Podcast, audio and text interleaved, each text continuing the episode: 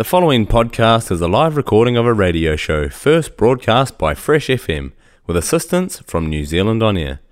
Fresh FM is a community access media station based in Te Tauihu, the top of the South Island, New Zealand.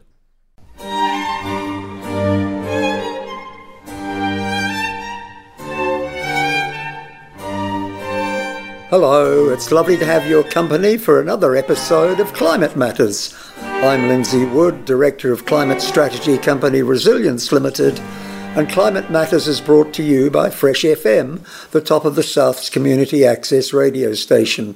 Fresh FM broadcasts in Blenheim on 88.9, to Eastern Golden Bay on 95.0, to the Nelson CBD on 107.2, and across the Nelson Tasman region on 104.8. It's also streamed to the planet on freshfm.net, and podcasts of climate matters and of other locally produced shows are available through freshfm.net and through the accessmedia.nz app.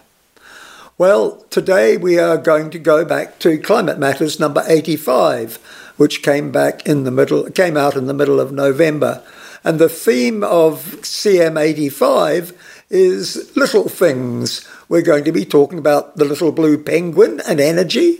We're going to talk about the relationship between coffee and atmospheric sensitivity. We'll touch on the question of e reefs. You'll have to wait and see what they are. And then signs of the times, more signs of the times, DOC and Department of Conservation and small things, and then a hot tip on low carb. So, anyway, let's get into it. Climate Matters 85. As I mentioned, the theme is small things making big differences. And I framed it as a bit of a lull before the storm because it was coming out just as COP27 was beginning in Egypt with the comment that don't hold your breath for the outcomes of COP27. We'll go into that a bit more another time. So, from coffee to tweets, from penguins to shopping habits, there's plenty of food for thought there. But though there are lots of little things, they still point to potentially big changes, like a shift in lake colour. How about that as the planet heats up? And the little blue penguin won't be the last you'll hear from me on energy, because energy is absolutely one of the crunch points in our whole ability to transition away from burning fossil fuels and other high carbon activities we have to bring to an end. I also had a brain teaser, and the brain teaser was what is a robust quasi quadratic temperature hate tweet curve? Got that? What is a robust quasi quadratic temperature hate tweet curve? We'll give you the answer towards the end. So, getting into it, the little blue penguin offers a much neglected lesson to the energy sector. Energy return on energy invested, sometimes called EROI, is the name of the game that shapes our society, even if government and our energy sector choose to ignore it. But the little blue penguin can't ignore it when human disruption of inshore feeding grounds forces it to swim further and further for its food, i.e., it gets a lower energy return on the energy it invests to get the food. The result? The little blue penguin is struggling in places. And what's the parallel for us? Well, all of our energy, renewables, and fossil fuels have falling EROI, and that means our society is going to get progressively more constrained as we get further down this track of declining EROI. That all comes from a program on Radio New Zealand entitled What Feathers Can Tell Us, and there'll be a link for that on the Fresh FM Climate Matters webpage. Now, coffee gives us a lesson in atmospheric sensitivity, coming from no less a source than NASA have you ever doubted that a few parts per million of a gas can cause global overheating? I was once giving a webinar when one skeptic did. He couldn't imagine that that could happen. NASA gives us a handy insight into powerful effects that can be caused by small concentrations of potent substances. And in this case, they're talking about the difference between ordinary coffee and decaffeinated coffee. There will be a link to that. If that tickles your fancy, go and check it out. Pretty interesting. Now, from the Can You Believe It files, a new news on what used to be old news, but either way, they're very interesting. I just read in a great little website called Reasons to Be Cheerful a way of making coral reefs grow five times quicker. How? Wait for it. Just add electricity, and in fact, add solar electricity. In fact, it's been around for, for years as an idea, but it's getting more in the spotlight again. Now, this might not stop the climate crisis, but it's a fabulous um, idea for possibly speeding the recovery of coral reefs. As we all know, coral reefs are being hammered by increased ocean temperatures and increased ocean acidity. So there's a link there to both the Reasons to Be Cheerful website and to one called Just Add Electricity. Now, here's a sign of the times, and there are a whole lot of images. I won't spend too much time on them.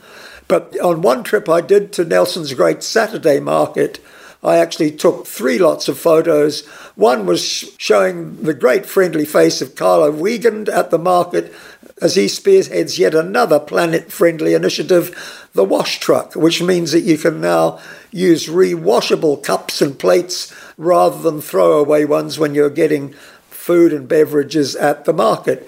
Some people will know Carlo from his great activity in the composting initiatives. And then I also walked past two signs outside shops. They were both a bit tongue in cheek and whimsical. One of them I thought helped the climate crisis, and the other one potentially made it worse.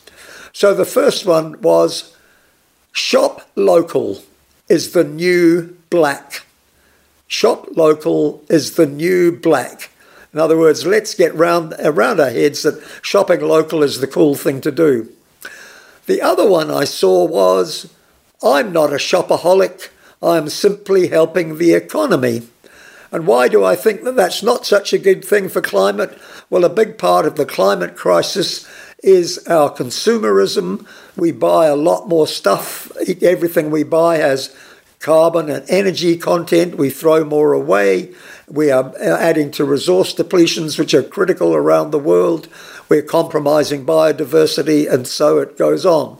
So, deciding that being a, not a shopaholic, but simply helping the economy is actually a bad thing in terms of a climate space when we should be trying to reduce our consumerism.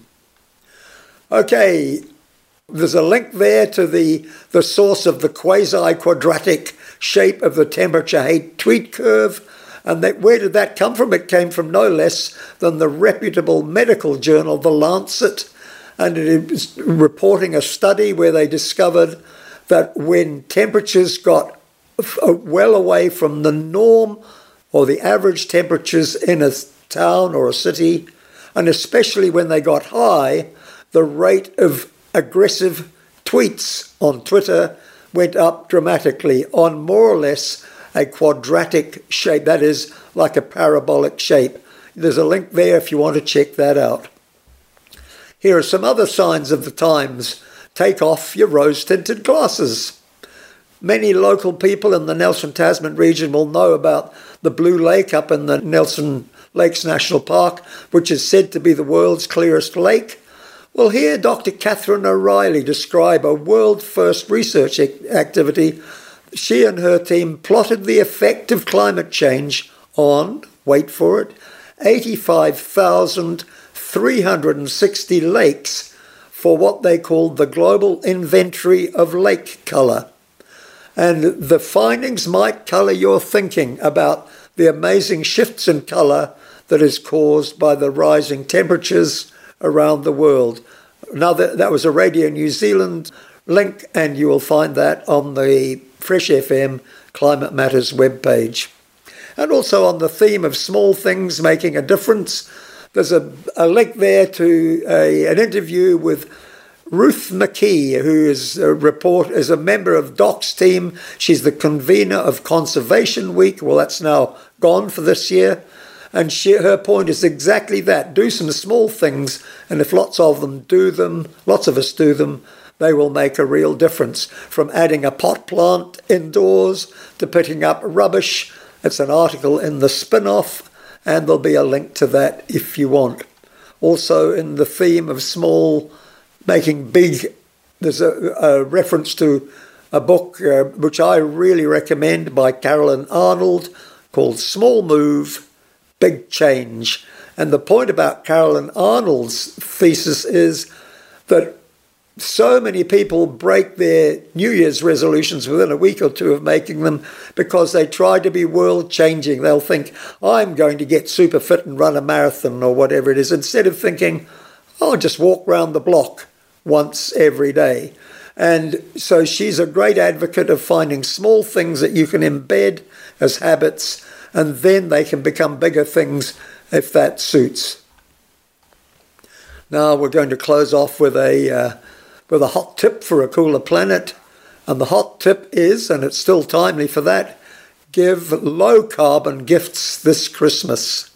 So we don't have to give gifts, give a little less junk. Or decorate a used paper bag instead of buying wrapping paper. Or top up someone's public transport card for them. Or give a gift that soaks up carbon dioxide for years. Give a tree to somebody. Or you give a tree to yourself and plant it. Or give a subscription to someone in support of great journalism. We all know that journalism is a, a threatened or endangered species. We've got wonderful journalists but some of them are struggling. I noticed that that Stuff, for example, has constrained its staffing and investigative journalism, and that's a great tragedy in my book. So, on all of that note, and think hard about Christmas, I will also um, have just read in this morning's newsroom, which is well after Climate Matters number 85 came out, is the interview with the manager of the waste management landfill north of Auckland, and his basic message for people wanting to factor in what makes, well, not good waste, but what makes the worst waste is synthetic is bad and natural is good. That was the summary of um, industrial chemist who manages the waste management landfill and was interviewed by Nikki Mandow on Newsroom this morning, the 24th of November. So, on that rather garbled message, I'm going to close out now. And as always, wish you kia kaha for the climate.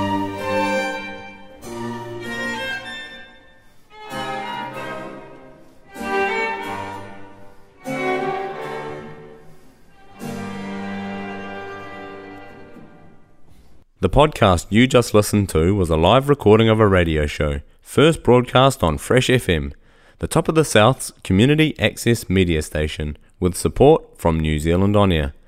The funding of Access Media makes these podcasts possible.